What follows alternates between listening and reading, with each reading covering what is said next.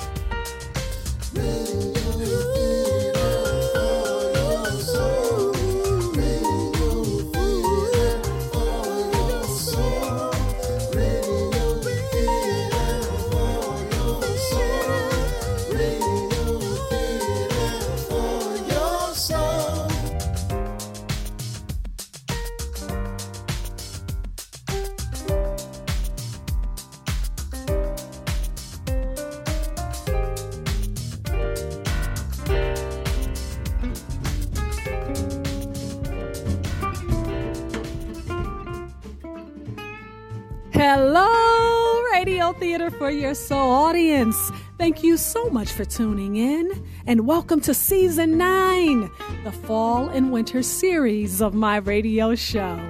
My name is Shonnese C.L. Coleman, also known as Courageous Love, and I am your host who will be gathering with the storytellers around the mic weekly.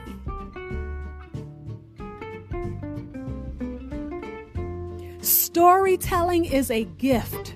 It is meant to be shared, and our mission is to continue to provide a global stage for storytellers of all genres of storytelling.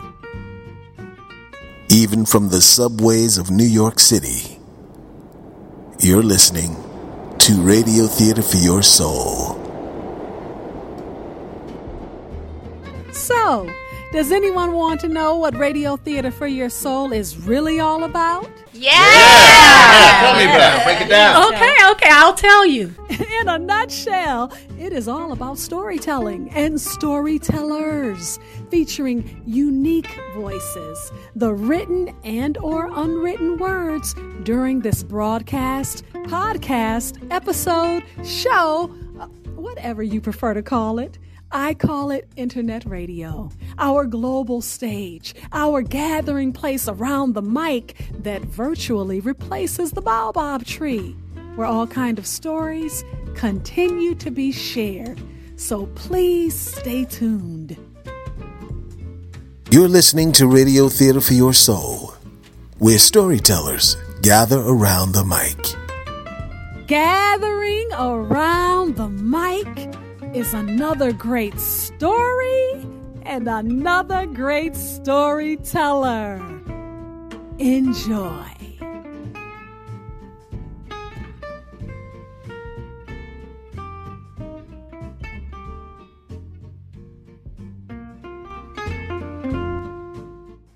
This is this excerpt is from um, a chapter called "Mistake," and it's interesting as I'm reading it over. It, I remember it like it was yesterday. It happened many years ago, but it, ha- it it's still fresh in my mind. But this is called "Mistake." This is a little excerpt from it, from my book, um, "Ripples, Shadows, and Huddled Scraps." Here we go. After hearing the horn blow, he could see the woman's face smiling broadly as she and her small daughter waved wildly from the blue car on the opposite side of the street. She wasn't driving very fast, but he didn't recognize her. But it was apparent they knew who he was. They were turning around, and he was happy about that because the snow was now in his ill-prepared shoes. His feet were cold and wet, so a ride would really prove a blessing. But with his beanie pulled down so far on his face, he wondered how anyone could see who he was. Through the car's windows, their exposed faces weren't familiar, he want, and he wondered who the mother and daughter were. As soon as they pulled up to the curb, the little girl's and then the mother's face changed. When he opened the car door, the girl immediately slid as close to her mother as she could without sitting on her lap. She looked afraid. As the young man sat down and closed the door, the mother glanced at him momentarily and then looked forward nervously. Where are you headed? she asked curtly. To be honest, I'm lost. Sometimes I start walking and lose track of time and direction. Are we close to Rugby Avenue? Rugby Avenue? You walk from Rugby? Rugby? Yeah, that's the only street I remember. I'm not driving that far, she said, first looking down at her daughter and then at him. That's in the opposite direction of where I'm going. I just appreciate the ride. Wherever you could drop me off is appreciated. He wanted to ask the lady where she knew him from because she still didn't look familiar, but he decided against it.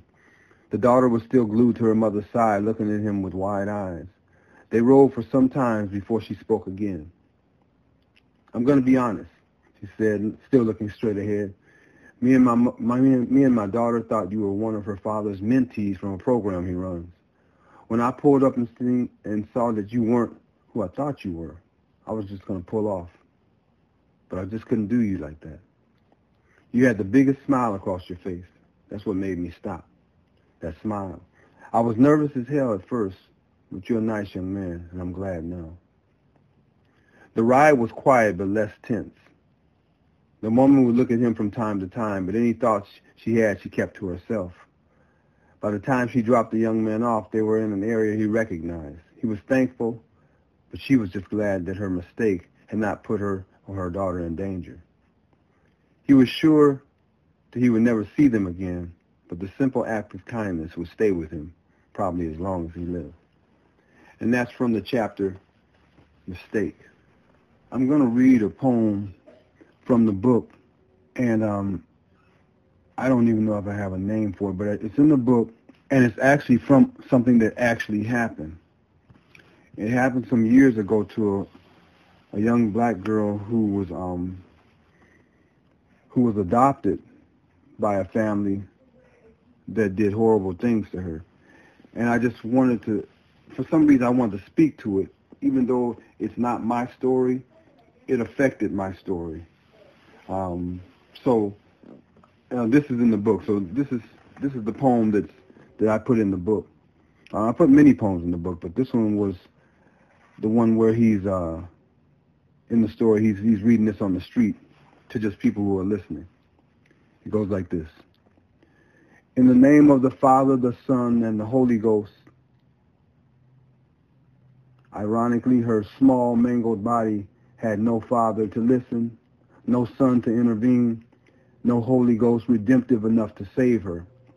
She was born in sin, never good enough to break bread with the institution, which would not forego its saintliness by sparing the rod and spoiling, the child. No, it would crush bones, crusading for a Christ who had forgotten to carry her burden, handing her over to saints who snarled and cursed in the name of the Father, Son, and Holy Ghost. Where was her Redeemer? Help me, Jesus. She must have whispered tight-lipped and barely audible, but loud enough for an Almighty to hear, that hears every brook and stream, Make them stop, she must have prayed. Why hast thou forsaken me? Must have been her thought as tears of pain and abandonment streamed down her tiny face. She could not sing the gospel because the lash made music hard to hear. Quoting scripture was lost between the breaking of bones. In the name of the Father, Son, and Holy Ghost, she could not rebuke a devil given her charge. Calvary, Calvary, were where her Jesus took the woes of the world but forgot hers. There was no sparing the rod or spoiling the child in this house tonight. She must have shouted over the lashes, and there was not enough until she took her last breath. And the monsters with the Bible and lash kneeled down and prayed. So that's a poem from the book. And um, like I said, I wanted to speak to it even though it wasn't my story. I wanted to put it out there. I don't even remember the young lady's, the young girl's name, but it actually happened. I read about it, and I wrote it down. I wrote about that story, and so as I was writing my my novel, I said, I'm gonna put this in here. This guy, this this street guy is gonna speak to that, and so that's what it's all about. So that's a short poem that I wrote dedicated to a young lady who was in foster care or adopted and abused through that system. Hello, everyone. My name is Jeffery Martin. I'm a, um, I guess like all of us, we're a lot of things. Um, I'm a poet, known known as a poet, but I'm a writer. I'm just a writer, and um, been writing for a long time. Writing for me was an outlet. It wasn't something that I was planning to do for a life, not initially. But what it was really was me um, just getting some stuff out. And I started around nine or ten years old, just getting stuff out. You know, that's basically what it was. And um, and I just stuck with it, you know. But but yeah, writing was a healing process for me. It really was. It was a healing. It started off as a healing mechanism for me as a young kid. I couldn't say things in the household where I was, couldn't voice anything, definitely couldn't. Uh, so I would just write it down. I would write it down, then I would hide it, and, and that's what I did. But it was, and I never, I never, I was told that writing wasn't for boys. First of all, if you can believe that, uh, it wasn't for boys. So it wasn't something the boys were supposed to do. So I'm glad I didn't buy into all that nonsense. I'm so glad that I, I stuck with it and continued. Well, I had to because I needed some kind of outlet and I wanted it to be positive. Even at that time, I realized that I wanted my outlet, whatever it was going to be, to be positive. I didn't understand all the stuff that could come with that, but I just knew I didn't want to do anything bad to myself in dealing with stuff that I was dealing with. You know, so even at a young age. So I've written uh, 12, but now 13. I'm excited about the 13th one. Uh, that's what I wanted to talk to you all about today. Um, and I'll share some other stuff too. But uh, my 13th book is a novel based um, loosely on my life.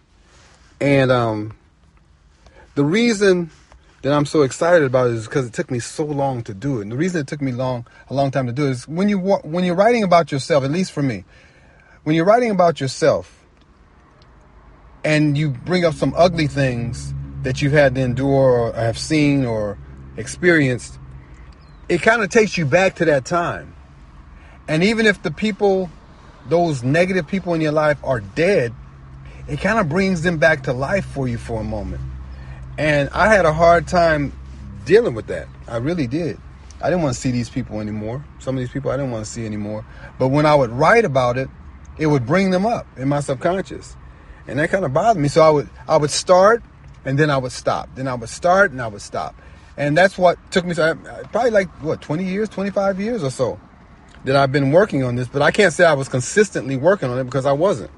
I was uh, doing it and then I would um, get too filled up with it and say, ah, nah, I'm not gonna um, I'm not gonna deal with it. So finally, I got to the point that you know I need to finish this. I need to finish this. This isn't for anybody but myself. I need to finish this. I need to get it out because it wants to get out.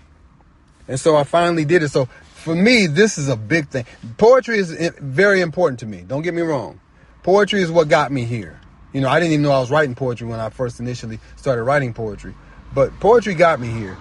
But this book is called Ripples, Shadows, and Huddled Scraps.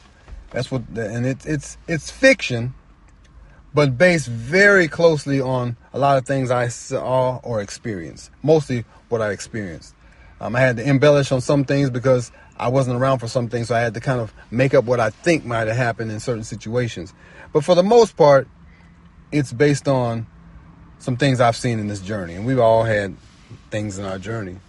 Uh, so that's what this book. That's why this book is so important. That's why writing is so important because writing will get you to a. I journal too. I, have been. Let me give you that. Let me give you that background. Okay, I started journaling in 1984. In fact, I can tell you the date 11 9 1984. The reason that's important is because I was raised up by my mother and a person who, a Turner, who I thought was my father. I found out he didn't act like a father, but I found out he wasn't my father at 24. 1984. So when I found out, I wanted to visit upon him the negativity and the aggressiveness that he had visited on me all my life. That was my first initial thought. I'm gonna get this guy because he's not my father. I'm gonna get this guy the way he used to get me. You know, I'm gonna beat up on him like he used to beat up on me as a kid. But I'm a grown man now. Uh, that was my first initial thought. It really was. I wanted to hurt the guy. At the same time, I was reading a book called Soledad Brother by George Jackson. And I'm not sure if you're familiar, but if you're not familiar with his prison writings of George Jackson, uh, him and two other guys were uh, accused of beating a prison guard to death. And so, it, but the thing that got me, it was a powerfully written book, but the thing that got me was he was kind of like journaling. At that time, I didn't know what he was doing, but he was just writing stuff down, and eventually it became a book. And so I'm reading this as I'm going through this thing and having these thoughts about what I'm going to do to this father who wasn't really my father, who was actually a stepfather. So I'm reading this at the same time. And for whatever reason, I have this thought, you know, instead of doing something negative to him that will in in turn be negative for me eventually if I do something really atrocious, um, I'm just gonna start writing stuff down. And so that's how I started journaling. And my journaling was very, very um, negative at first because that's all I was feeling. All this negative, all this hatred I was feeling built built up in me. I'm like, oh, my family lied to me all these years. These motherfuckers ain't even related to me. Excuse my French. These people aren't even related to me. And I've gone through all this, and I had tried to prior to that, because my stepfather, who I thought was my father, wasn't proud of me, I had tried to commit suicide a couple of years earlier when I was in New York.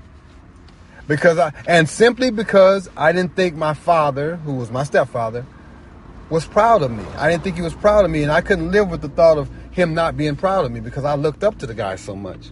So, journaling came from that. But it was, at first, it was negative. You know, I was writing all my my hatred and getting that out. But eventually, because I stuck with it, I've been doing it ever since. I still do it every day. Um, eventually, it became less hateful. It became much less less vengeful. It became all of these things that I didn't intend for it to. I just wanted to get some stuff out. Then it became more philosophical, and I would I would go back and read stuff that I had done earlier. I'm like, man, who's that guy? Who is that guy? Because I don't feel anything like that now. But it took me to write it down. I'm a proponent of journaling.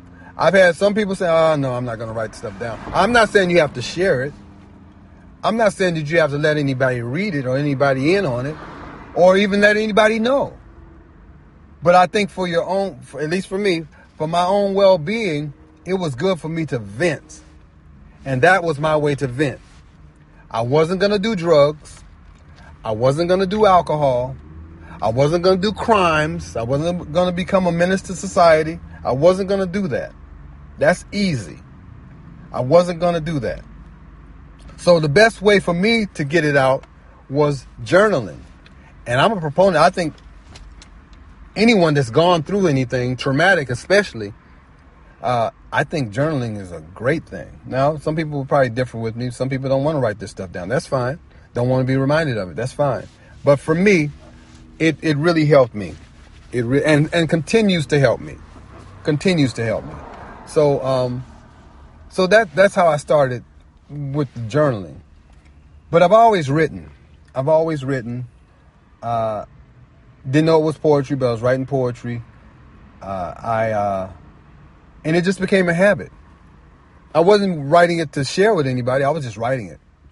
I was just writing whatever whatever was bothering me at a particular time. I would just write about it, you know. And as I did it more and more, I began to expand on it. So I would have thoughts on how I was feeling. It wouldn't just be about my feelings after a while. After a while, it'd be my feelings, and then I would expand and say why this thing, or why I could do this differently, or why this affected me like this, why didn't it affect me like that. So it became medicine for me. It really became medicine for me, and it continues to be a very positive med- medicine for me. So this this novel, the novels are difficult because you have to keep somebody's attention for 200, 300, 400, 700 pages. That's difficult. I think I find it difficult because this is my first novel. It wasn't as difficult in that way for me this because I was telling my own story more or less. But I cut it short. I, I, I think my novel could have been a lot longer. It probably could have been double the size it is. It's just under 200 pages. So it could have been a lot longer. But at some point I said, you know, I need to get it out because I'll keep on uh, going back to it and editing it and uh, I'll keep doing that stuff and I'll never get it done. So I said, you know what? This version of it is pretty good. I feel it. I'm hoping other people will feel it. So I put it out there. And so um, that's where it came from. You know, that's where it came from. It came from a place of wanting to not only deal with stuff, but maybe inspire somebody else to deal with whatever they're dealing with. Because I, I think after a while, as a writer, at least for me, as, as a writer, you stop writing for just yourself. You realize, or at least I've realized, that you're probably writing for somebody that you will never meet, that you will never see, that you will never speak to. Uh, and that's the thing, that's the power about writing. The good and bad about writing is you write something and it's going to touch people for generations, for gen- long after you're gone. And so I started looking at writing like that, like, okay, I'm not just writing for me. It started off as just for me, but as I as I grew, as I matured, I started seeing that you know it wasn't just for me, you know, not even the poetry. I thought it was, but it really wasn't. It really wasn't. It was um it was me trying to find myself. And in finding myself, I found my voice. And that's the beautiful thing about writing. You find your voice. Or the arts, period. You find your voice. Check this out. I just learned this. I haven't done the research, so research it for yourself and see what you come up with. But there are three things that are profound to the human family no matter where you go. These three things are profoundly important to the human family. The first two aren't going to surprise you. The third one I think will, because it surprised me. Number one, food. Gotta eat. Number two, sex, procreate. Those two make sense. But the third one, the third one is powerful because I would have never imagined, but it makes sense. The third one is music. Think about that. The third one is music. When I was asked what I thought, I thought it was being independent, having your own. That, nope. The third one is music. So when someone says it's just music, no. Music has a profound, either negative or positive effect on human beings across the planet. Music is amazingly, surprisingly in my case, important to human beings. So when we hear garbage, when we hear stuff that's detrimental in the music, we are hearing something that has a profound effect on people who are listening to it. And a guy said something interesting. Uh, I heard this guy say that the people who produ- produce negative, fragmented, hateful music produce it for people who are fragmented, hateful, and resentful. And that just continues that ball, and that ball gets bigger and bigger and bigger. And we can see it in our music. We can see it in our music. We really can. We can see it in our music. And I know that's off the beaten point of me writing, but that's the arts. The arts have a responsibility, in my opinion. They have a responsibility. It's not just putting something on paper. It's not just putting something in uh, uh, on a musical sheet. It's it, it has a profound effect on people. And so writing for me, I take it very serious. Even if it is a gift. Even if it is a gift, I take it very serious and I want to get better every single day. So I try to write something. Ray Bradbury came to my high school. Um, the science science um, fiction writer, and I'm not even a science fiction guy. I don't read a lot of science fiction. I really don't. I read all the time, but science fiction is not one of those things that pulls me or, or you know, really moves me, to be honest. But he came to my high school, and he said something that I will never. I don't know what else he said, because you know I'm trying to be cool and not pay attention to it. But he says one thing that has always resonated with me, and I'll take it to my grave.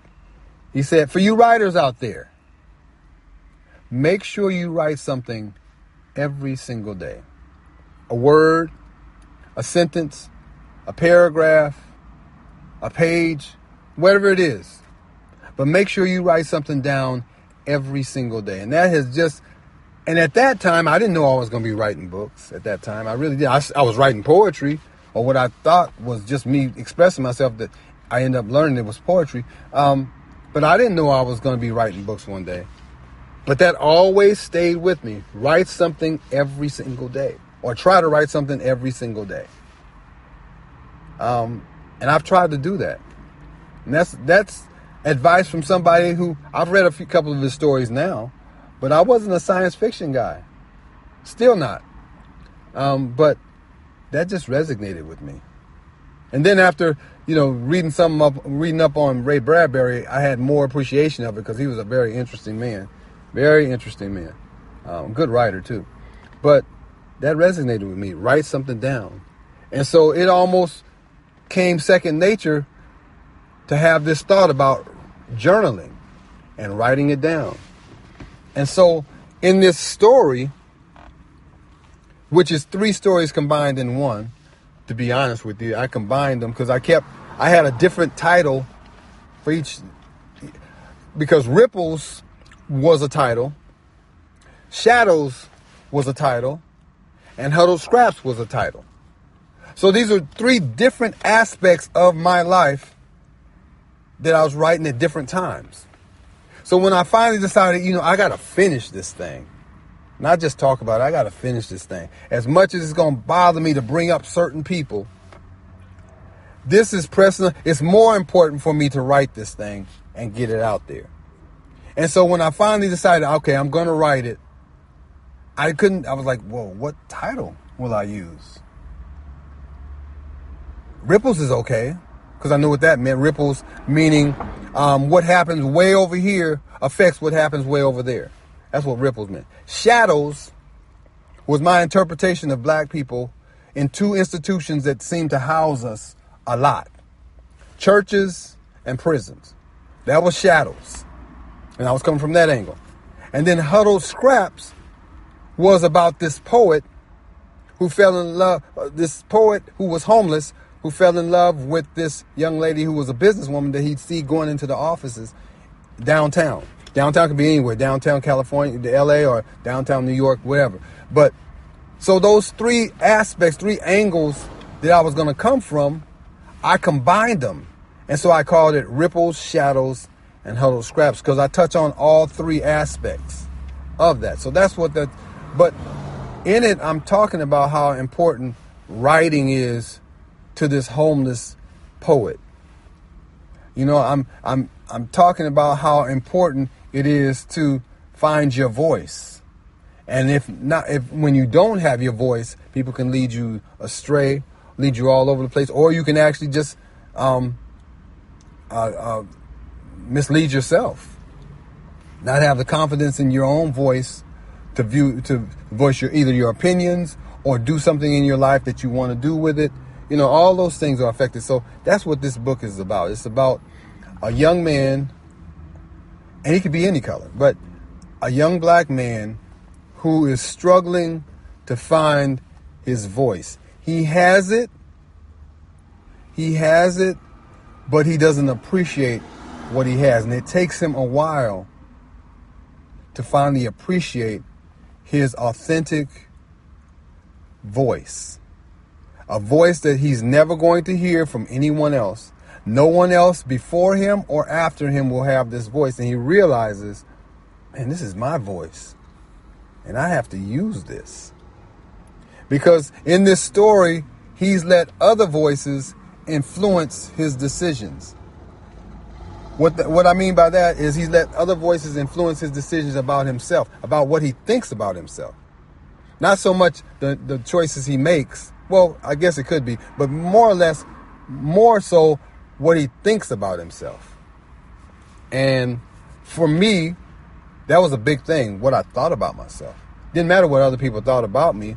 If I didn't have, even if they were giving me compliments, if I didn't feel that way about myself, I didn't I didn't show that through my actions that I appreciated or that compliment or I even believed the compliment. And so that's what this so I think it's a really good and I don't we call it throwing flowers to ourselves. I'm not good at that. Some people are wonderful at it. Some people have no problem telling you how great they are, how good they are. I'm I'm not one of those people. Uh, but I under, I respect them on some level because if you're going to sell books, if you're going to sell an art, you have to do some kind of selling. You you have to do something that shows people that you have confidence in what you do. And I was never good with that. Um, but I'm getting better. And with this book, I feel so strongly about this book, though, this novel. I feel so strongly about it that I'm going to push it. I really am. I'm going to push it because I think it is a good story. I always say I couldn't make up my life. I truly couldn't. I truly couldn't make up my life. And the thing about, and when I say that, I'm saying, what I'm saying about that is, I don't, like, I'm working on a film with, with someone, um, and I really want to produce it. I want to produce a couple of films. But one of the reasons why I want to do the film, because our story, the black story, is so regimented. It's the same shit over and over again. Thugs, drugs, uh, uh, uh, um, athletics, uh, that kind of stuff. It's the same story over church. It's the same story over and over and over again. And I asked myself, I like Clint Eastwood. I love everything that he, he directs. He directed a movie that I really love called Bridges Over Madison County. Great story. Great story. I love the story. And I'm thinking, well, why don't we have, why don't black people have that story coming out of Hollywood? We have plenty of those stories, but you don't hear them.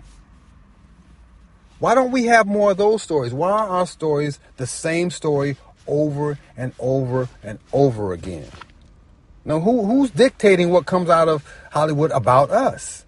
It's the same stories. I get sick of the same stories. So, um, that's that's where I'm going with the right. So that's what I wanted to do with this book. It's like it's a different story. I wasn't a thug. I didn't rob anybody. I don't have a prison record. I'm not knocking people that have that, but that's not the only story coming out of our neighborhoods. And that's why I like about this story. It is a regular dude going through regular struggles, becomes homeless for a minute, goes through his hardships, but it's a story that we don't hear enough of. We don't hear about the good fathers. We don't hear about the grandmothers who's taking care of the special ed child because her, her, her daughter can't maintain or can't take care or doesn't have the patience to deal with this child with autism. We don't hear those stories. Those are wonderful stories coming out of our neighborhood, but we don't hear. We hear one type of story or four or five different types of story, and that's it. And so I think this book tells the story from a different way. We have a lot of drama without that gunplay, without the drugs. There's a lot of drama just in life. So why not tell more of our life stories? And I think this book does that. It talks about a different aspect that we don't we know we go through it, we see it, but we don't see it on the screen. We don't hear it in books a lot of times. You know, just regular guys, regular ladies who have a tremendous amount of things to overcome in a regular way that makes for phenomenal stories. Really does. But we don't hear enough of those. So I think that's why I'm going to push this not because I wrote it, but because it is a story that I would like to. I think it was Toni Morrison that said, you know, I'm gonna write the stories that I want to read. Well, shit, that's what I did, and I'm gonna continue to do. I'm gonna write the stories that I would want to read or see. That's what I'm gonna do. I know there's more to our culture than thugs. I know there's more to our culture than basketball. I know there's more to our culture than um, comedy. There's more to our culture than a lot of things is displayed on a regular basis about our culture. And so that's what I'm going to do. You know, I'm going to write the stories that I want to see. I know some very interesting story, true life stories that would be wonderful in books. One, not my stories, but people I've known. Um, wonderful in books, wonderful on the screen. You know, so I think as a writer, that's my responsibility. I think it's every writer's responsibility, but I can't speak for every writer. So I'm not going to put that on them. But I am going to put it on me. It's my responsibility as a writer to share those stories. Share those stories because those stories will resonate with people who have like stories or stories similar or know somebody that have similar stories or just regular folks that say, wow, I felt that before. I've seen that. My brother went through that. Oh, my sister went through that. Or I understand. Or my auntie told me that she went, you know. So these are, it's a regular story about a regular guy who does amazing things to get back to his voice or to introduce himself, maybe for the first time, to his voice. And that's what it's about. You know, that's basically what it's about. It's it's my journey, but it's a lot of people's journeys. And it's a journey that I could have gone left or right, but um, I chose to use words, not drugs. I chose to use words, not alcohol. I chose to use words and not anger to express myself, to vent. You know, that's what I chose. For me, it was healthy. You know, for me, it was healthy. For me, it was um, the way to to combat these. You know, and you know, it's interesting too. A lot of times, with many of us, we're given baggage that's not even really ours. As youngsters, we're given baggage that's not really ours. But we take, but we get so used to this having this baggage that we think it's ours. And years later, at least in my case, and years later, you realize that was never my baggage. That was somebody else's baggage that they handed to me. And I took it, thinking that this was mine. Wasn't even my problem. It was somebody else's problem. But I took it thinking that it was my problem. And it became my problem. You know that saying that if you lay with dogs, you come up with, with, with fleas, right? Well, I take it a little bit further. If you lay with dogs or hang out with dogs or whatever it is, um, you not only come up with fleas, eventually, if you don't wise up soon enough, you become a dog. So you don't just have the fleas, you become a dog. And you forget who you really are because that becomes who you are.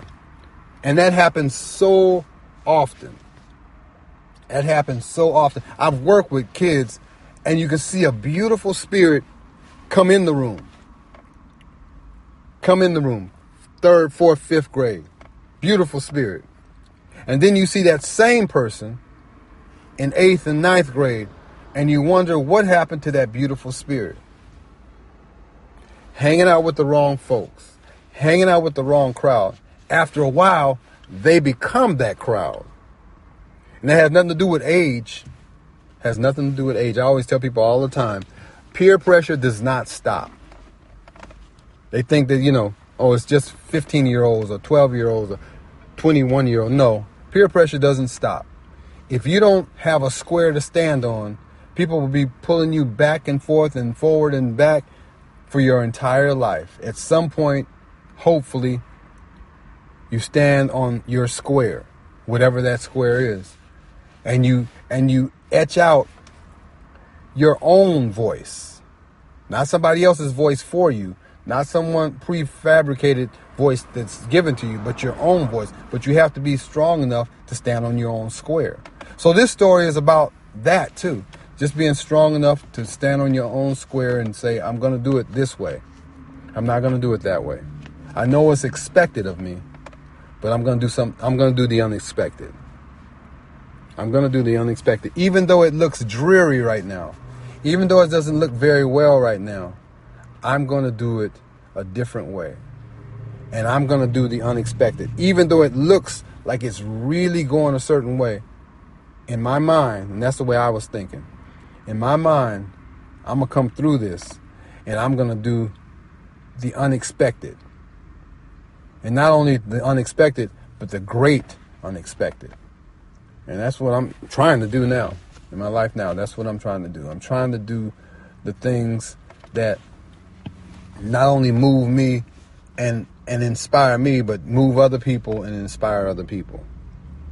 And that's what it's all about. That's that's what writing is for me, or has it has become for me.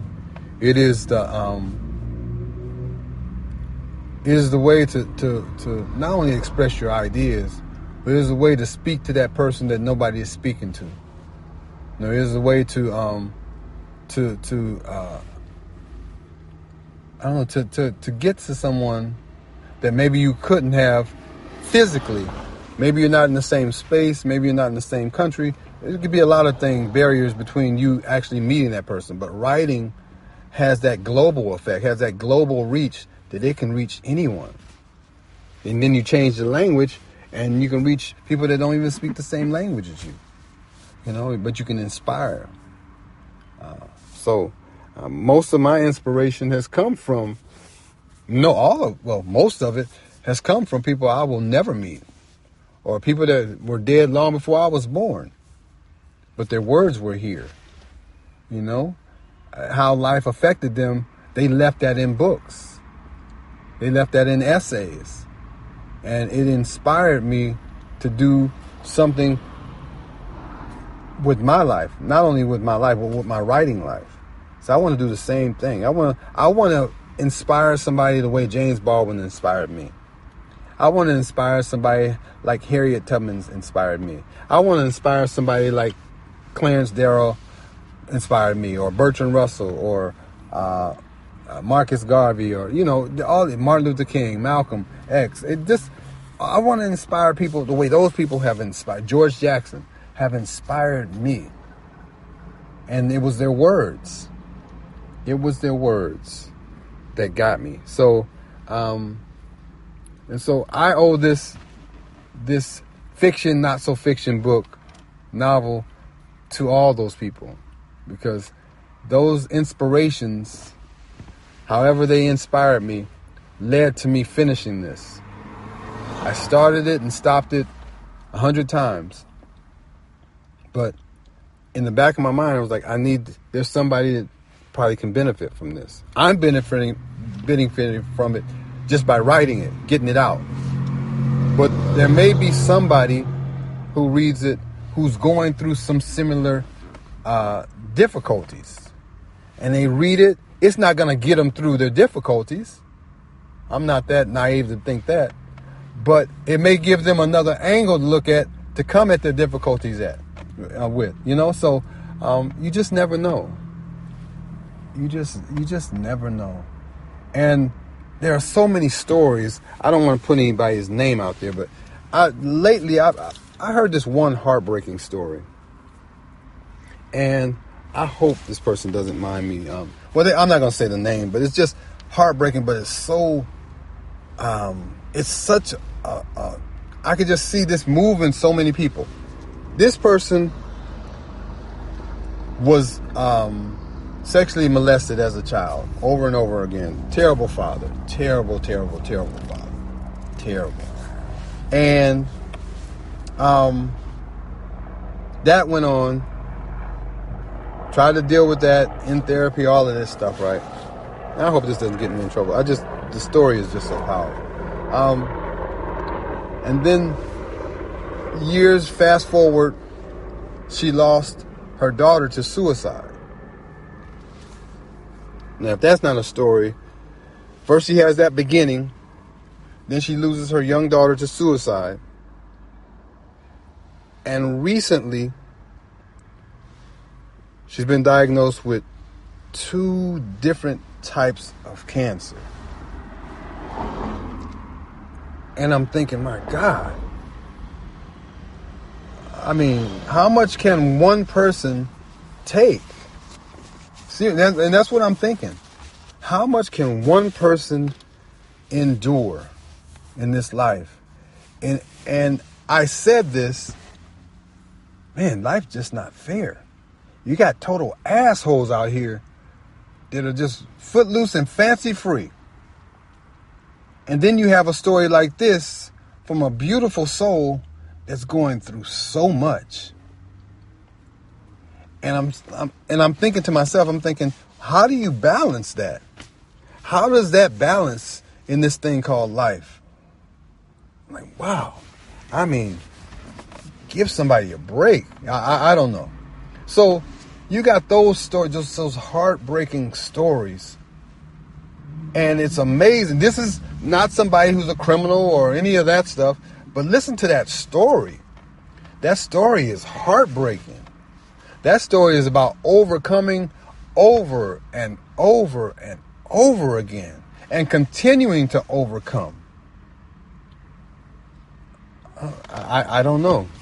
You know, but but there's so many things to write about. There's so many, um, and I hope, I hope this doesn't offend the person. I, no names or anything, but I just thought the story was so powerful, so, um, wow, yeah, it, it just, yeah, it moves me just talking about it. But, but there's so many stories like that that people just overcoming. It's not about drug raids. It's not about shooting up a neighborhood. It's not about uh, uh, uh, all these negatives. I mean, it's negative, but it's not somebody choosing negative. It's somebody who's overcoming negatives, not choosing it and then overcoming it. Overcoming it because it's thrust upon them. So it's a difference to me. And those are stories that need to be told, I think. Those are heart wrenching stories that are true. And life, like somebody said years ago, life, real life is much more interesting than fiction. And it really is. It really is. It can be so heart wrenching. It can see, be so beautiful, but it can be so painful at the same time. And that's all a part of life. And as writers, at least this way I feel about it, as a writer, I have a certain responsibility to write that to write those stories, to write the stories that nobody writes or very few people write. You know, to write those stories because it resonates with people who are going through similar stories. It resonates with people who are going through similar stories. And I think that's the, the beautiful thing about art. Like I was saying earlier, how important music is, how profound music can be. But music can be destructive, as we see as we see in certain genres of music, very destructive. And that destructiveness becomes normal. When it should be seen as abnormal, it happens it happens so much that it's seen as normal now. And as artists, at least I'm taking on a responsibility. I have a responsibility to, to fight that. To fight that destructiveness. You know, as artists, I think that's what we should do whatever art it is, whatever art it is, art should never be destructive. True art should never be destructive. It can talk about destructiveness, but to be destructive, to put somebody in a destructive mindset, I don't think art should ever be that. Not in, not in be considered art. Be considered something, propaganda whatever it's considered, but it can't be considered art in my opinion. And it's destructive it's making a certain form of life, a, a lifestyle, excuse me, it, it's making a certain uh, lifestyle uh, uh, seem better than what it is. And in that lifestyle, in reaching for that lifestyle, young people are being snuffed out pursuing that lifestyle. That's not art. Some people may differ with me on that, but that's not art. It's not art. Um, so anyway, that's what my that's what I'm trying to do with this this novel, and I hope I hope that it does that. I hope that it pulls on some strings of the heart, and people really, really um they really identify with it, and if not identify with it, at least can feel where I'm coming from with it. You know, because I don't want. I told somebody the other day, I don't want. I don't. I retired. I retired early, too early, as far as some people are concerned. But that's okay. I didn't do it for them. I did it for me. But I retired, and I really don't want to go back to the workforce. I have no desire. I'll do it if I have to. You know, if it comes between me and eating, yeah, I have to do it. But I really want to use my art for the rest of my life to make ends meet. I would rather make my make ends meet through my art than working for somebody. I've done that. I've done that all my life, working for someone else. So I really want to use my art as a way to make ends meet. I really do. Or better than ends meet, actually. But I really so having said that, one of the things you have to do as an artist is you have to push your art. so um, I've never been good at pushing my art. Well, I need to be. If my goal is to use my art to make ends meet, I need to push my art. So that's what I'm doing, and I'm glad I'm doing it with this. I mean, I have 12 other books, but I'm glad I'm starting it really aggressively with this novel because I think this novel is is my I don't know my watershed moment. I really do because this it was so difficult to do it because like I said it was I was fighting myself internally about doing it because it was painful p- topics. But once it was done, I felt like ah that child has been born. That child has been born. You know, it really felt like um, I was giving birth to something, you know, giving birth to a new idea, but not, not just a new idea, uh, an aspect of my life that I wasn't confident in expressing, even to myself. So I had to overcome myself before I could put it on the page. And once I put it on the page, I had to overcome um, looking at the page and wanting to rip it up or, or not go beyond uh, a certain point. So I overcame myself. I overcame that page looking back at me and saying, Oh, you want to stop this. Maybe you should stop. I had to overcome those two things. And then I had to overcome um, the fear of exposing too much of myself. So once I overcame those and did it and it was finished, I felt so proud. So that's where I am. So um, I'm pushing it. Ripple Shadows, and Huddled Scraps by Jeffery Martin. I hope that you will, it will be on Amazon, so I hope that you will uh, look into it, read it, purchase it, read it, and give me feedback because I want feedback. I want feedback. I really do. I'm not afraid of feedback. I want people to tell me what they really felt about it. And if they really, if it moved them the way I wanted it to move them. And I hope so. I truly hope so. Um, that's always the goal for a writer, but especially with this product, with this project, I mean, I really wanted it to resonate with people. And I wanted to prove that we have more stories than what we've allowed to share or what we've been sharing. And I want to be one of those artists that shares those other stories. I don't want to I don't want the same scenario to keep popping up over and over again. Yes, those those scenarios are important and they happen, but they're not the only ones that happen in our neighborhoods. They're not the only ones that happen in our nation. They're not the only ones that happen in our world. We have so many stories. So many stories. And what has done that for me too is made me look at that is I because I'm working on a film with a friend, I've been watching I don't watch television. I just refuse to watch television for a whole lot of reasons, but I refuse. But I do watch movies, and since I've been working on my own movie, I've been watching movies from all over the world, all over the world. And what I'm finding is the storyteller. The storyteller is so important in the whole whole human fabric of, of living. The storyteller. I remember I knew a, a, Nigerian and he told me that he was confused about the Western concept of storytelling. He said in the West, you guys make storytelling like it's for children. In Nigeria, the stories are for the adults to pass on to the children, but the stories aren't for children. We don't have Jack and the Beanstalk or um, Mary Had a Little Lamb, those kind of. We don't have. A, we have stories that have morals to them, and then we we the storyteller tells them to the adults and then the adults, in turn, uh, relay those stories to their children, but they are never intended primarily for the children.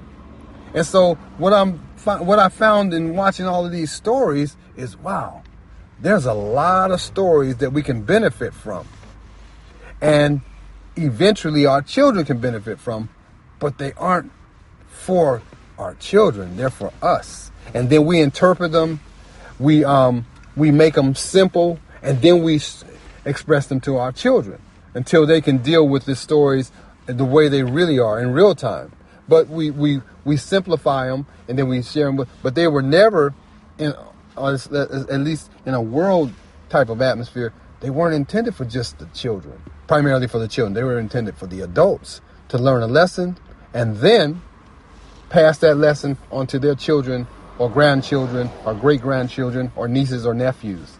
You know, so that's what I'm finding. So watching a bunch of movies did that for me, and it confirmed for me that I had a story to tell, and I needed to tell it, and somebody out there needs to hear it. And I'm going to stand on that square that somebody needs to hear it. So I thank you for your time. I hope that you will reach out to Amazon. Like I said, it's it's Ripples, Shadows, and Huddled Scraps by Jeffery Martin. It's my first novel. It's not a bunch of pages, but it's pages full of life. I think it's just under 200 pages, if I remember correctly. But those 200 pages are full of life, and I hope you get that out of it because that's what I want to. I want that's what I want to resonate from the book. Is this is a life, and this is what happens in life in all our lives. We all have our journey. We all have our crosses to bear. We all have our, our struggles. We all have that antagonist in our lives that doesn't want us to do well, doesn't want us to do well, wants to see us fail. We all have them, Whether they're quiet or loud, they're there. We all have them. And so that's what this story is about. About overcoming the antagonist, but not only overcoming the antagonist, but putting the antagonist completely out of the picture and being the protagonist in our own lives, in our own success, in our own journey. That's what it's all about. So I thank you for your time and check it out and let me know what you think. This is Jeffery Martin, and I appreciate you. I think I said earlier that the book would be on Amazon, but I'm going to reiterate that. It's going to be on Amazon, available on Amazon in the next week or so. Um, please look out for it. And like the title, the title again, I'll say is Ripples, Shadows, and Huddled Scraps by Jeffery Martin. Um, you can also contact me through Instagram, and that's Jeffery the Poet, J-E-F-F-E-R-Y, the T-H-A Poet on Instagram. On Facebook, I'm Jeffery Martin on Facebook. And on TikTok, I'm The Poet 60, T-H-A-P-O-E-T 60 on TikTok. And then I have a podcast um, that's called Right Away Podcast. Um, I would love for you to um, kind of listen in on that. Kind of shows where I'm coming from. Sometimes I do um, lone podcasts. Sometimes I inter- bring people on and interview them. But um, it's kind of you can kind of get a feel of where I'm coming from, what I'm trying to do with my art. I think art should um, inspire. I think art should um, uh, be positive, honestly. It can talk about negative things, but at the same time, you know, talk about solutions and preventative type stuff. So that's what I try to do. So I want all of these things, all of these social media outlets. That's what I try to use them for. So once again, my book can be found on Amazon. I have other book. I have 12 other books on Amazon. Uh, maybe six now because I think some of them I have to reissue under a different publication. But anyway, um, I'm there on Amazon. Jeffery Martin, J-E-F-F-E-R-Y, Martin, M-A-T, I mean M-A-R-T-I-N. And you can find my stuff there. And uh, not only support the book, but please give me feedback. I really want to know, I really want to get feedback because all of us can improve and whatever we think we're good at, we can always be better. There's no such thing as perfection. It's only a perfect, a, a, a perfect goal or, or a perfect um, attempt to get better. But we can't be perfect. We have to always constantly, we can get better, but we can't be perfect. So I'm trying to get better. So I want to hear your feedback, good and bad. I really do. And that's it. Thank you for your support ahead of time. I appreciate your time. And um, I hope that this book speaks to many people on different levels. Thanks again.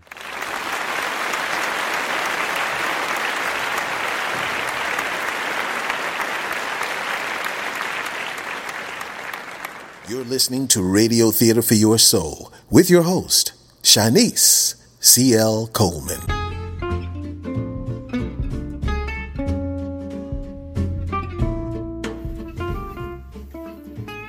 Thank you to featured storyteller, writer, author of the upcoming novel, Ripples, Shadows, and Huddled Scraps, Mr. Jeffery Martin.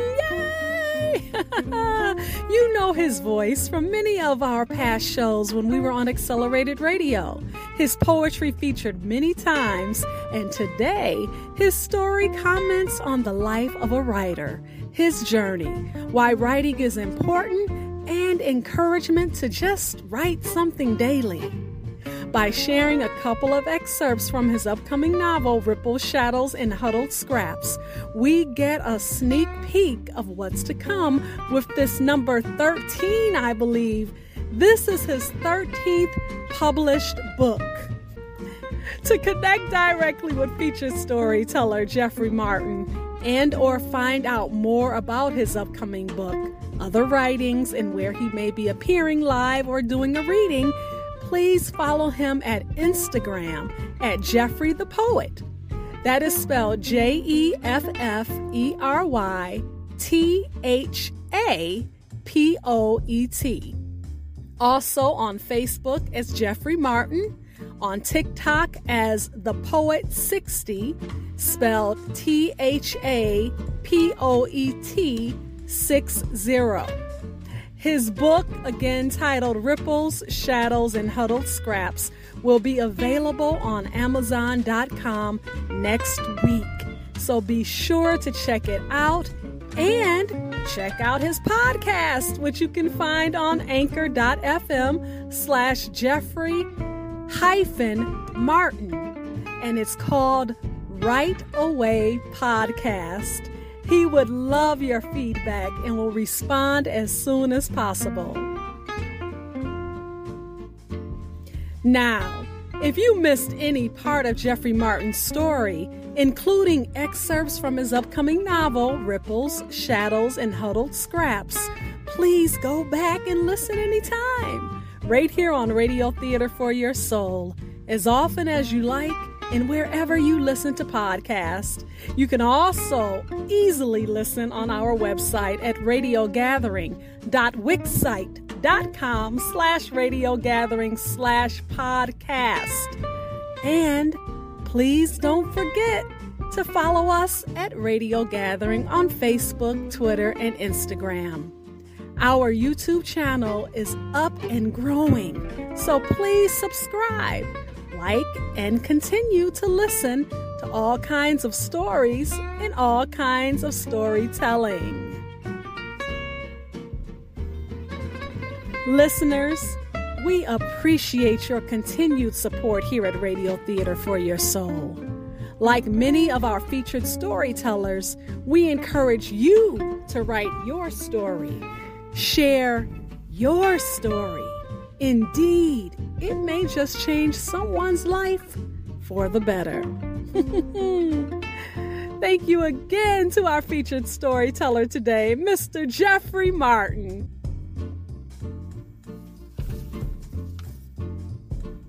And finally, I sign off weekly with a poem or what I call a poetic offering. The beautiful thing about writing, you find your voice. Write something every single day. Hmm. That poetic offering is quoted from Jeffery Martin, author of Ripples, Shadows, and Huddled Scraps. This is Radio Theater for Your Soul, where storytellers gather around the mic. I am your host, Shonnese C.L. Coleman, also known as Courageous Love. Thank you to the Most High God. Thank you to my family, friends, ancestors, and you. Thank you so much for listening. It's radio theater for your soul. It's radio theater for your soul. Where storytellers gather around the mic. Come on, let's go. Live readings, traditional, contemporary, original, scripted plays, film, and poetry. Where storytellers gather around the mic to be with your host, Miss Shonnese C.L. Coleman, aka Courageous Love always just a cut above. Yeah.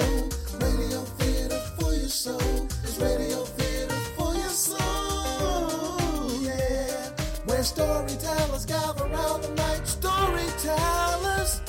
Where storytellers gather round